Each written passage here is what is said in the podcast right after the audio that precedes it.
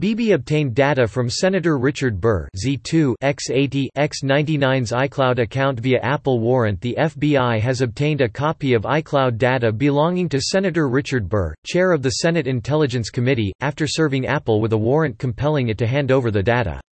This likely includes an iCloud backup of Burr Z two X eighty X ninety-nine's iPhone. The F B I used the data in order to obtain a subsequent warrant to seize Burr Z two X eighty X ninety-nine's iPhone as part of an investigation into whether the senator broke the law to profit from the coronavirus crisis Z two X eighty X A six. The X C two X A O L A Times reports on the latest development in the investigation into possible insider trading. Burr sold a significant percentage of his stock portfolio in thirty-three different transactions on February thirteenth, just as his committee was receiving daily coronavirus briefings and a week before the stock market declined sharply. Much of the stock was invested in businesses that in subsequent weeks were hit hard by the plunging market Z two X eighty X A six. Burr of North Carolina, the chairman of the Senate Intelligence Committee, turned over his phone to agents after they served a search warrant on the lawmaker at his residence in the Washington area, the official said, speaking on condition of anonymity to discuss a law enforcement action Z two X eighty X A six. Such a warrant being served on a sitting U S senator would require approval from the highest ranks of the Justice Department and is a step that would not be taken lightly. Carrie Kupik, a Justice Department spokeswoman, declined to comment. A second law enforcement official said F B I agents served a warrant in recent days on Apple to obtain information from Burr Z two X eighty X ninety-nine's iCloud account and said agents used data obtained from the California-based company as part of the evidence used to obtain the warrant for the senator Z two X eighty X ninety-nine's phone. The legal test required for such a warrant is having Z two X eighty X ninety-eight probable cause Cause Z two X eighty X ninety-nine to believe that a crime has been committed. Burr, a low slim bezels, and as my desk is against the wall, I'm never going to see the back. But even if you will, it's inoffensive enough. Bottom line, it's plastic, but doesn't look plasticky. The front has top and side bezels around one centimeter thick, and slightly more than that at the bottom. There's a small Dell logo in the center, the stand is big. You can get a good impression of the size in the top photo, with my sixteen inch MacBook Pro next to it. With such a large and heavy monitor, a beefy stand is unavoidable, of course. But it's nothing like as obtrusive as the huge legs you see on many other ultrawide monitors, so I'm quite happy with this. Adjustability is great.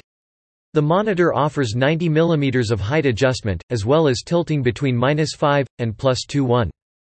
Both mechanisms are super smooth and easy. There is, despite Dell's claims, no swivel mechanism. I set it close to the lowest position and angled back around plus seven. Setup Physical setup is simple, plug in the power, and run a single Thunderbolt-compatible U S B C cable from the monitor to the MacBook. Cable management is basic. You can run power and U S B C cables through a hole in the stand, and that's it.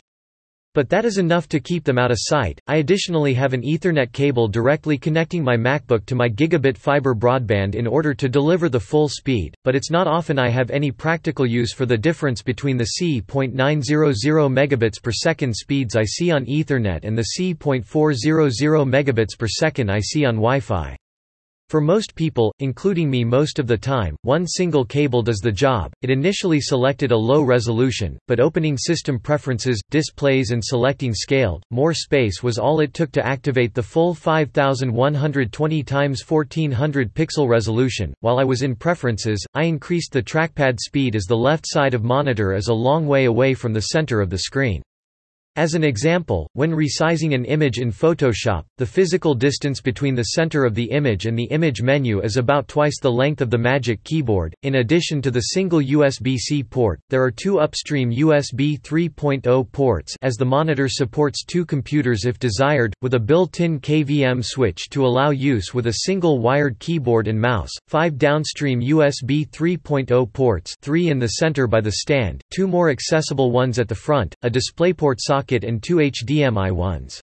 In my case, the only thing I have permanently connected is an eight terabyte LaCie drive for Time Machine.